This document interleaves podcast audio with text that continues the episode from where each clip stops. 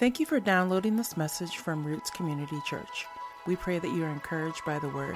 If you are looking for more information, please visit us at rccphoenix.com.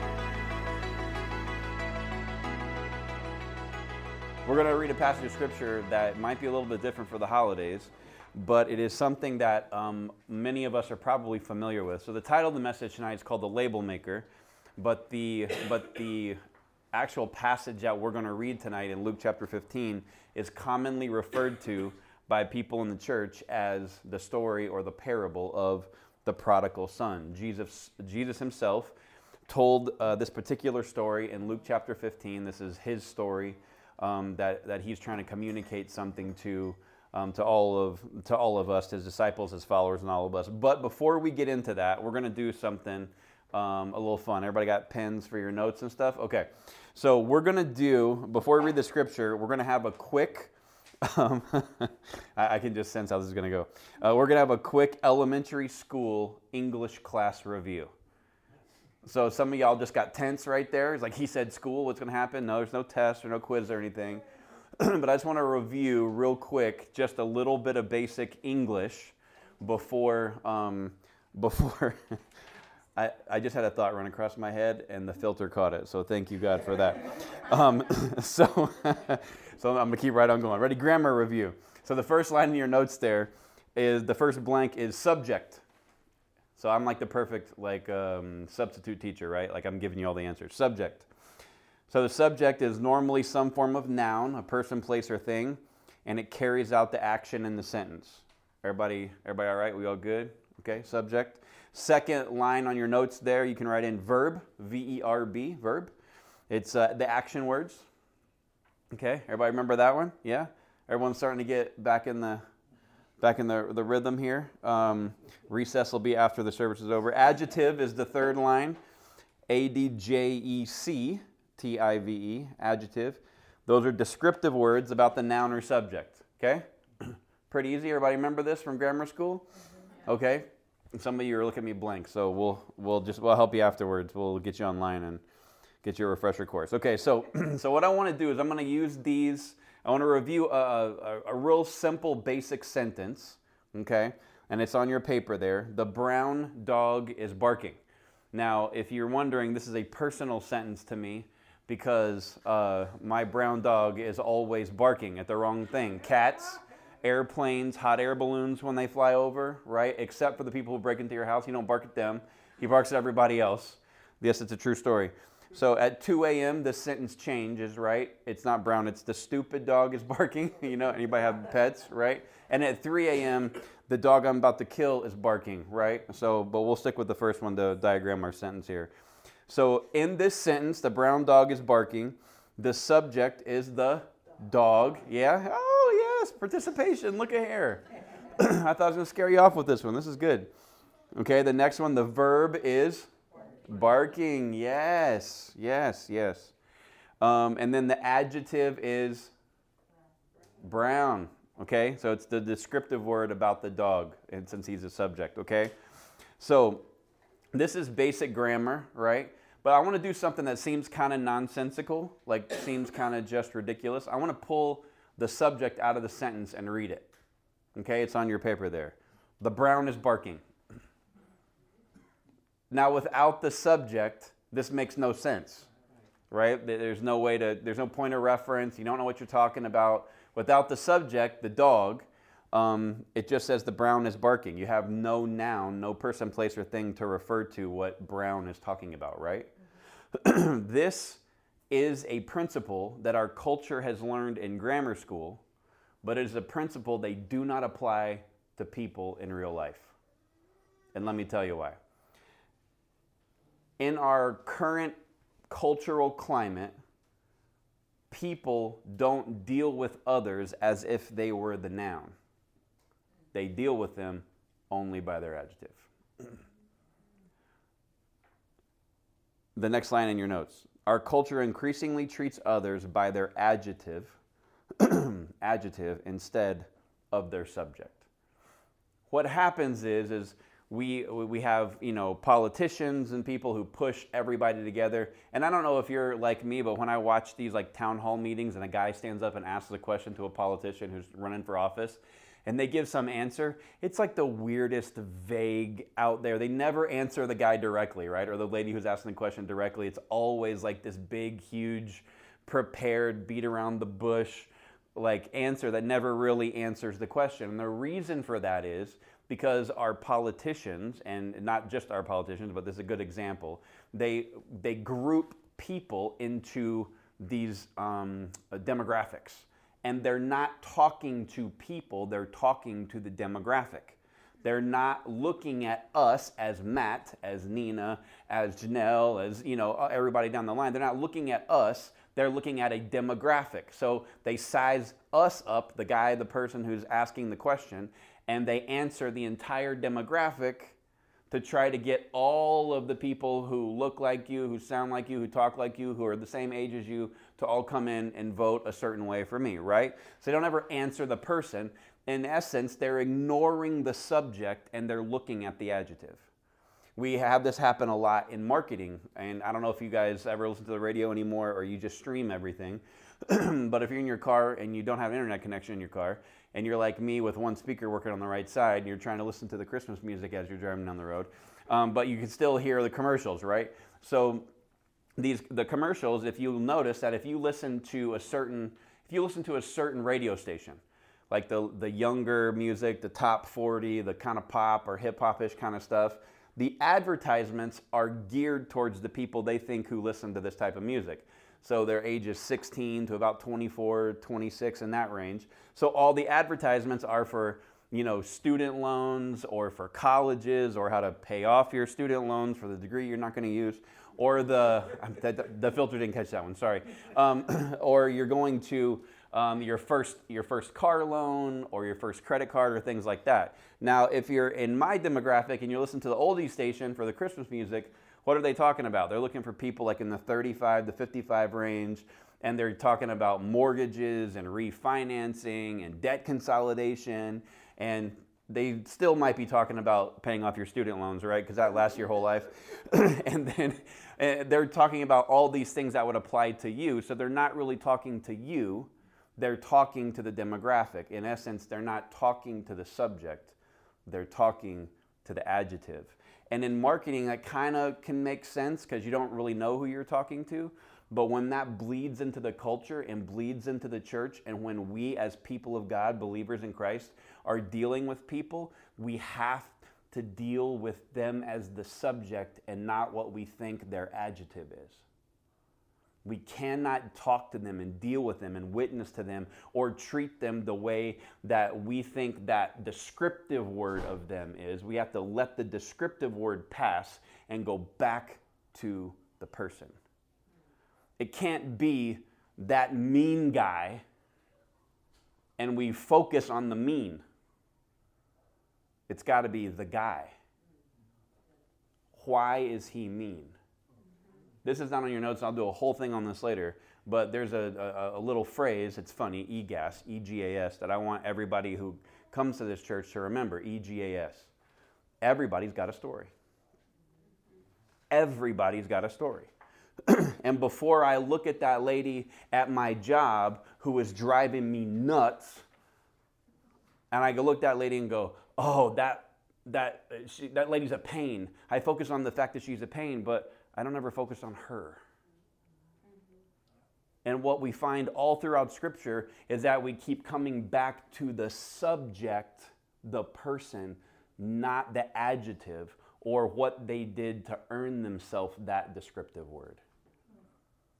God really wants us to remove that and deal with the person, the subject. When we deal with people's adjectives, and not them as the subject. Next line in your notes. When we do this, we dehumanize the very people God created. We dehumanize the very people God created. As believers in Christ, the next line of your notes is that when our flesh is in control, we judge others' actions and apply labels to them. When our flesh is in control, when we're operating in our flesh, and we see somebody do something, we, we see that, we don't like what they just did, and we go, bam, label. They were angry. Okay, he's the angry guy. And we focus on the angry and not the guy. But when our Savior is in control, we judge other act, others' actions and apply grace to them. The difference between adding a label and adding grace to someone can be the relief of an endless cycle they're going through and can be the open door that they need to walk through to be introduced to Christ. Why does any of this matter when we talk about the story we're going to talk about tonight? Look at the title of the story The Prodigal Son. The Prodigal Son. When even if you go back to the uh, what people refer to as the authorized English translation of the Bible, the 1611 um, King James version of the Bible, even if you go back to that, never once does the Bible call him the prodigal son. Did you know this? When I went and read back the scripture, never once does it call him the prodigal son. Let's look at it. Luke chapter 15, 11 through 13. It's on your sheet of paper there. Two sons, and the younger of them said to his father, Father, give me the portion of goods that falleth to me. And he divided unto them, his two sons, uh, his living. And not many days after, the younger son gathered all together, took his journey into a far country, and there wasted his substance with riotous living. Where do we get the word prodigal from this passage? A later translation replaced that word riotous living with prodigal living. It still didn't call him the prodigal son, it just said he, there he wasted his substance with prodigal living. That word riotous, right there in verse 13 that we just looked at, if you define it from its original language, the original language the Bible is written in, the word riotous means wasteful. How many of us in this room have ever squandered the substance of our life on wasteful living? This guy right here. so, why in the world do we look at this kid who's in the story, and yes, it's a parable, but why do we look at this guy and go, he's the prodigal son, he's the wasteful son? When I've been the one who's been wasteful, other people in this room have been wasteful. I'm sure everybody in this room can look at somewhere at some point in their life and say, I have done something that's been wasteful in my life, right? I don't want to be called prodigal Matt. I don't want you to walk in the door and be like, hey, wasteful Nina. You know what I mean? Like, I don't want you to, I don't want you to look at Brian and be like, hey, riotous liver Brian. Nobody wants the label attached to them, right? So, why do we look at this guy? Our culture has even impacted the way we reference this scripture because we have automatically seen this guy's actions and labeled him already the prodigal son. This is how this is how we see the story.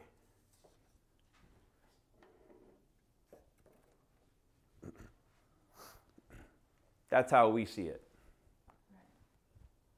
The prodigal is the thing that jumps off the page. But nowhere does even Jesus call this poor kid the prodigal son. So here we are, impacted by our culture without even realizing while we're reading his word.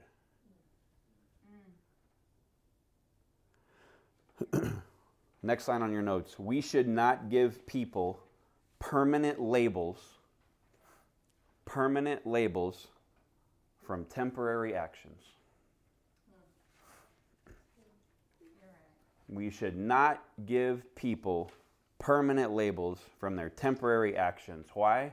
Next line in your notes actions can change. actions can change. Mean can become kind, angry can become joyful, more importantly, lost can become found. And when that transformation happens in a believer's life, I think you're probably like me. When you realize all the labels you've given others or the ones that you wear, and you realize that, oh my gosh, my actions have been opposite of God, but I can, I can be forgiven of those things, it gives you great, great humility. And the next line in your notes humility brings great clarity. Humility gives great clarity. So, we're going to do a potentially dangerous exercise today, and I'll tell you why it's dangerous here in just a second. We're going to do a, a thing here. I'm going to sit somebody in the chair, and we're going to talk about your labels.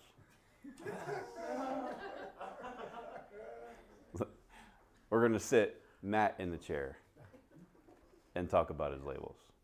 Okay?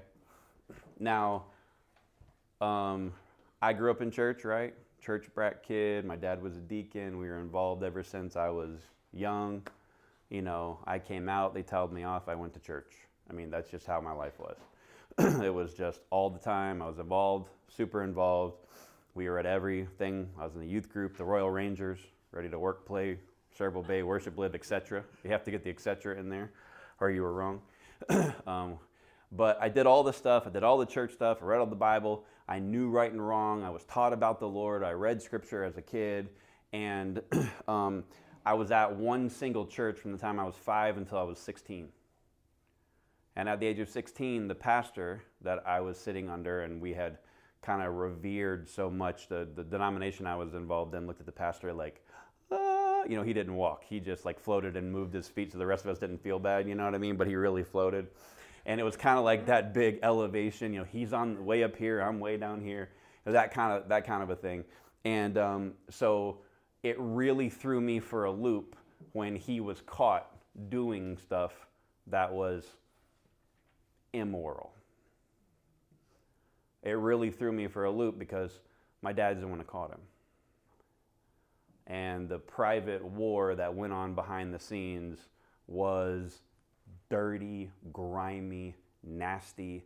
And I watched my dad come home beat up every night for months from the guy he looked at as a spiritual leader. I kind of developed a little bit of an attitude and said, because, you know, being 16, what else are you going to do, right? um, I developed an attitude that said, um, oh, if this is what this Christian thing is all about, and this is the guy that's been elevated up so high, if this is the guy I'm supposed to be uh, following, uh, y'all can keep this. And deuces, I'm going to bounce. And I decided to try to live my own way. It didn't last very long. I was very bad at it. Specifically, I was a bad cusser. I tried to cuss and it just didn't work. I would use the wrong words in the wrong places. I just wasn't good at it. I was really bad. Um, well, you know, whatever. Um, so I was really bad. But and so I eventually, but I just tried to go press the the the buttons of people. I tried to get away from everything I knew it was right. Pursued some things that I regretted, and eventually, through God's grace and His mercy and provision, He brought me to a place of repentance and back to Him, and I rededicated my life, gave my life back to the Lord. What happened though was something very odd. I um, was grateful for the grace that God gave me. I had this sense of gratitude. But my sense of gratitude was kind of small. I had another feeling that was going on inside my heart, and that was entitlement. I felt like I deserved a mulligan on my little time of indiscretions. If you don't know what mulligan is, it's like a free shot in golf. Like, you don't get to count that. I get a free pass on this one because I acted this way because this dude acted a fool. So I really shouldn't have to, you know, thank you God for the grace, and I, we get it. It's really His fault, right? It's His fault, not mine. So I, I, I need grace for this, yes, but it's not really anything I'm going to go back to doing all the things I was raised to do, which is follow all the rules. Follow the Jesus rules, man. And it put me in a position where I felt like I deserved I deserved this grace that I did nothing to earn. I went with that attitude many years ago when I began ministry as a teenager, and I took that entitled attitude with me into the beginning of ministry. It was horrible. It was a, it was a gross, despicable thing, but it is the truth about what I did. I would go and pray for people, and they would tell me about the things they were struggling with. And in the back of my mind, I would be like, I know God can fix this, and would pray for them. But when I would leave, I would feel like, well, you need grace more than me. Because I'm over here following the rules, and you're over here breaking the rules and asking God to forgive you. And so I felt like I deserved the spot of ministry that I had been given. It's kind of embarrassing to say out of my mouth now, but it is 100% the God's honest truth. That's where my heart was.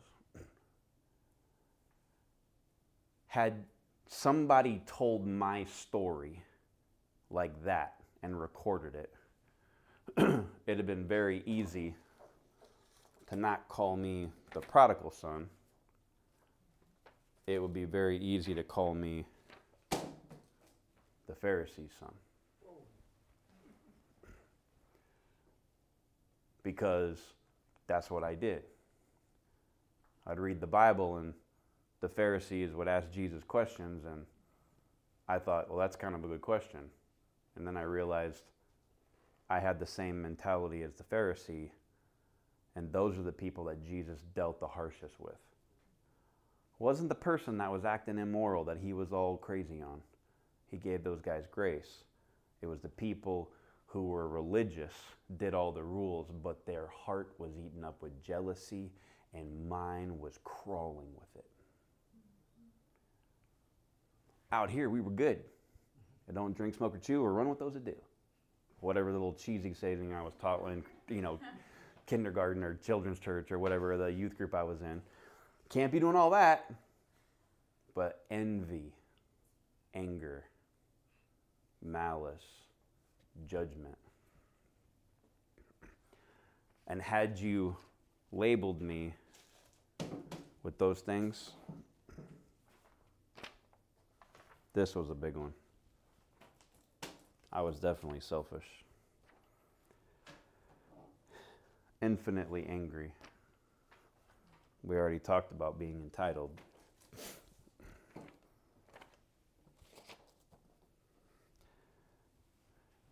Every one of those things was true about me. Every one of them.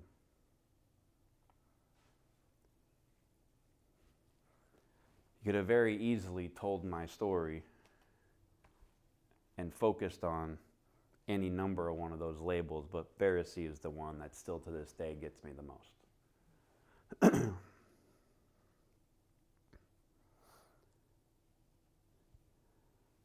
the downfall of being a rule follower is that you get entitled because you think, I did all the right stuff, so I get a prize.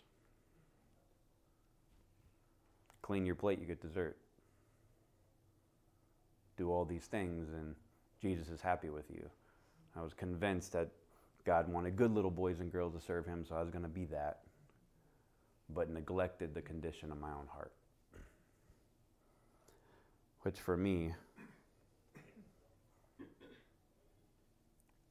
is far harder. If I'm honest, it's far harder.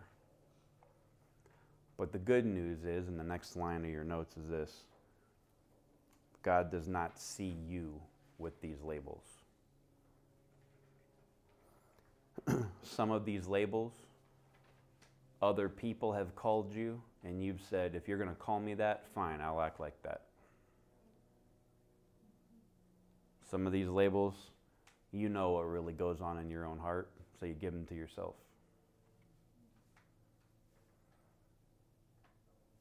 But the great thing about this story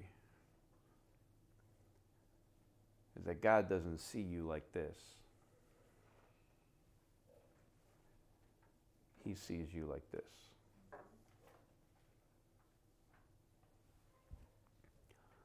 All of that stuff you did. Let me rephrase that. All the stuff that I did, that I could not pay the price for, he saw as so small. He didn't look at the adjectives, the descriptive words that I rightfully earned. He looked at his son that he created. He looked at his child.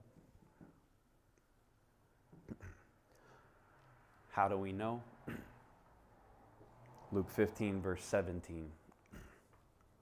But when he, the son who had wasted his life of riotous living, came to himself, he said, How many of my father's hired servants have bread enough to spare, and I perish with hunger? I will arise and go to my father and say to him, Father, I have sinned against heaven and before you. I'm no longer worthy to be called your son. Make me like one of your hired servants. Got his whole speech ready. And he arose and came to his father, but when he was still a great way off, his father saw him and had compassion, and ran and fell on his neck and kissed him. It's a King James version of saying he tackled that boy to the ground because he was so excited to see him. And the son said to him, Father, here's my speech. I have sinned against heaven and in your sight, and am no longer worthy to be called your son. But the father said to his servants, completely ignoring the speech, which is my favorite part of the story Bring out the best robe and put it on him, and put a ring on his hand and sandals on his feet, and bring the fatted calf here and kill it, and let us eat and be merry. For my son was dead and is alive again. He was lost and is now found. And they began to be merry. One of the things that sticks out in me is that when that father tackled his boy, he didn't look at him and go, Welcome home, prodigal son. Wasteful child, arrogant child of mine, inconsiderate son, selfish son, all of which were true, but the father looks at it differently than we do. All of those actions are easily forgivable. Why? because Jesus paid the price for them. He knows this is so easy to get rid of. He is the most powerful God that there ever that there ever was and ever will be. He is the ultimate. He is omniscient. He is om- omnipresent. He has all power. Forgiveness is like this to him. That's why this is so small and the son, the you, the subject is so big.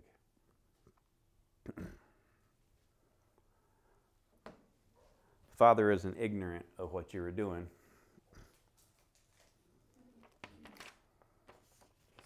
He knows you were wasteful.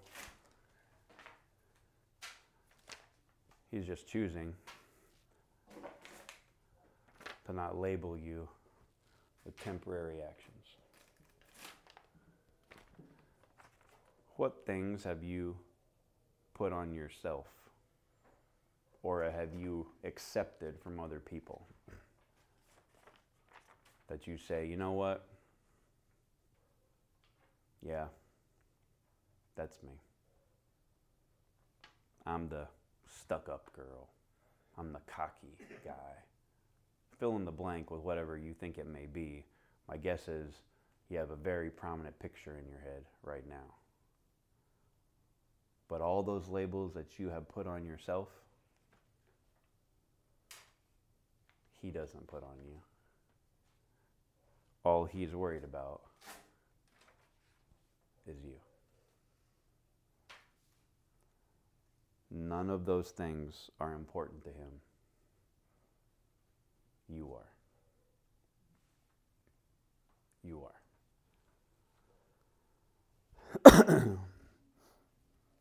the fact that he could he continues to extend love and grace to us as his children destroyed the arrogant and entitled attitude I willfully chose to act in.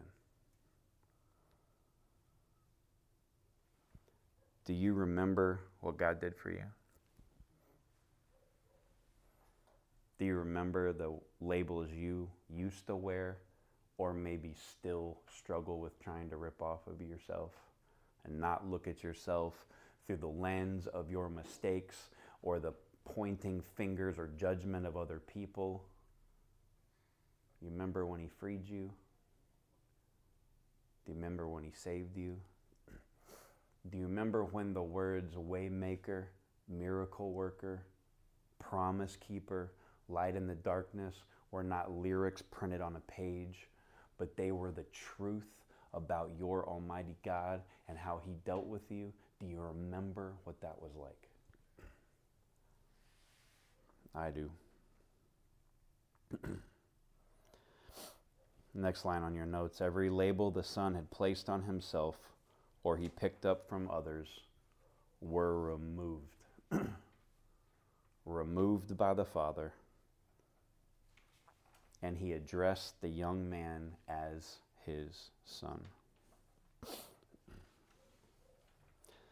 Father isn't ignorant of what you're doing, he isn't blind to your wasteful actions. He just chose them not to label you with them. So if you're here and dealing with these things constantly sticking to you, I can't get away from some of these things. Just I just walk and I can't get away from that brand of being the immoral one. Can't get away from it. That's you. I'm here to tell you and remind you that Jesus paid the price that you couldn't, that I couldn't. He bridged the gap by dying on the cross and rising again for you to have direct access to the Father and grow roots deep into Him directly. and to shed all of this nonsense that you may have carried your whole life. All you have to do is ask Him, God, let me see like you see. First, forgive me. Let me see myself as you see me. And watch all of this stuff melt away, and only you remain. You, the one that was valuable enough for him to send his son to die for. All men. Because he loved the world, he gave his only begotten Son. He didn't send his Son into the world to condemn the world, but that the world through him might be saved. The world, you and I are in the world, that grace is for everyone, including you.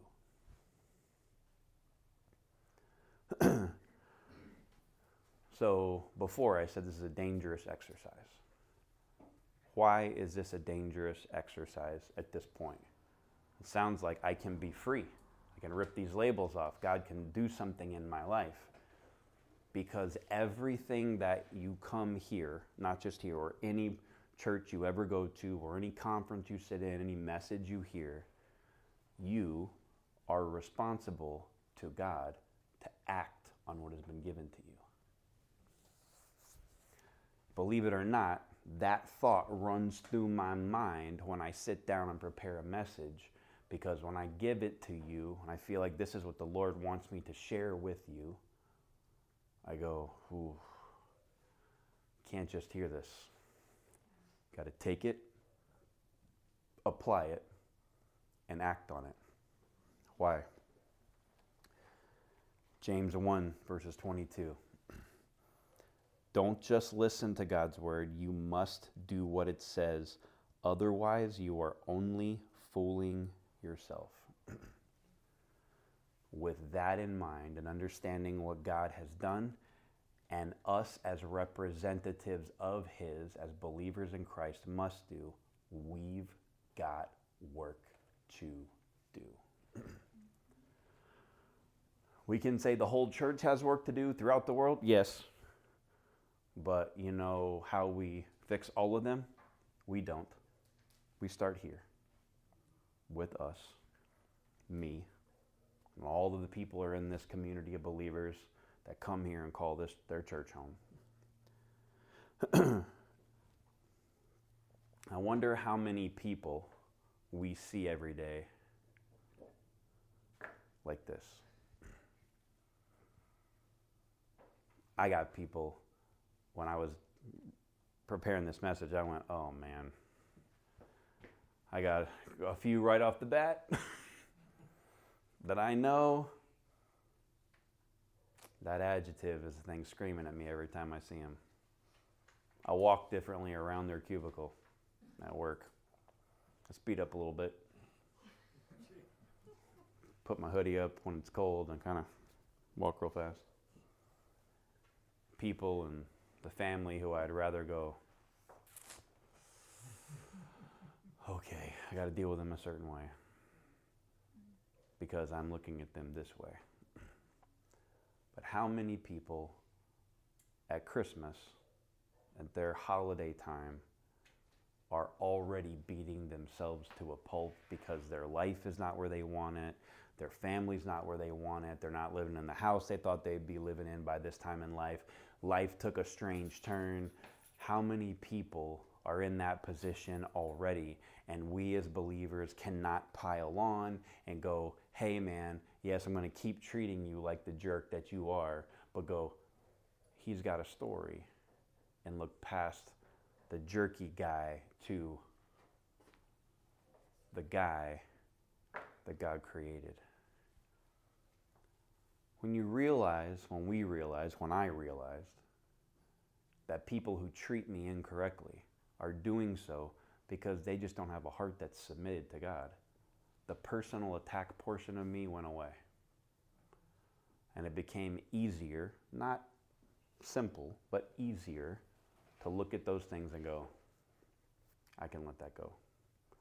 The heart's just not submitted to God because if it was, they wouldn't be treating me like that. They have a bigger problem just treating me bad. Why does the Bible say, love your enemies?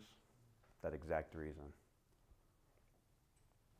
How many people can we this week walk by and begin to rip the labels off that we know they carry or that we may have given them? How many people can we interact with over a holiday time and rip every one of those incorrect judgments from permanent labels, from temporary actions? How many of those things can we rip off? And if we rip those off of other people, how much freedom, how much joy, how much life, how much change, how much opportunity will we have to share the gospel with them? that is the goal. Everybody's hustle and bustle of life. I watched videos again this week of people fist fighting at Walmart over a $10 toaster. Police are running in and separating them and like, give me that, it's a blender, I need a blender. You know, I'm just like, bro, come on. You save 10 bucks on a blender and we're fist fighting people. How many people are so juiced with that anger, with that animosity because of how many labels they have? How can we go this week and just start? Let's pop that one off you. That guy who walks by and goes, I'm a, I know I'm a jerk, right? You know what, bro? I don't think you're a jerk. I think you're a guy who's dealing with something that comes out here. I did that and watch how that relationship changes. Watch how God uses you as His ambassador, His representative on the earth to be an injection point for His love and the gospel everywhere we go.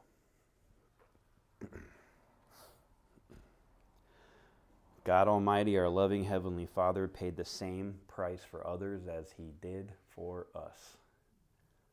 And if we really want other people to know Him and be free, we have to change our view from this focus to this one because it's the attitude of our Heavenly Father.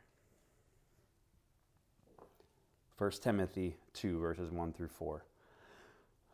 I urge you, first of all, to pray for all people. What people? All people. Ask God to help them, intercede on their behalf, and give thanks for them. Pray this way for kings and all who are in authority. That one's tough. And that we can live peaceful and quiet lives marked by godliness and dignity. This is good and pleases God our Savior, who wants everyone to be saved and understand the truth. He wants everyone to be saved and understand the truth. If we have received this love from God that rips the labels off, if we have received the love from God who doesn't see us like this, but he sees us like this, there's no way we can stay silent and not distribute it to other people. So, the challenge, Roots Community Church, is first to ask God to remove all the labels from you and walk free into wherever wherever life, wherever God has put you, job, family, career, fill in the blank, wherever you're at, entrepreneur, doesn't matter. Walk into that space and start looking at people like God does. How do you do that? You say, God, put your mind, your vision, your heart inside of me. Let me decrease, let you increase, and let me see other people the way you see them. because this Christmas can be a very special Christmas indeed. Why? Because you might have the opportunity to actually open a door for people to receive the gift that's been given to the world. Jesus.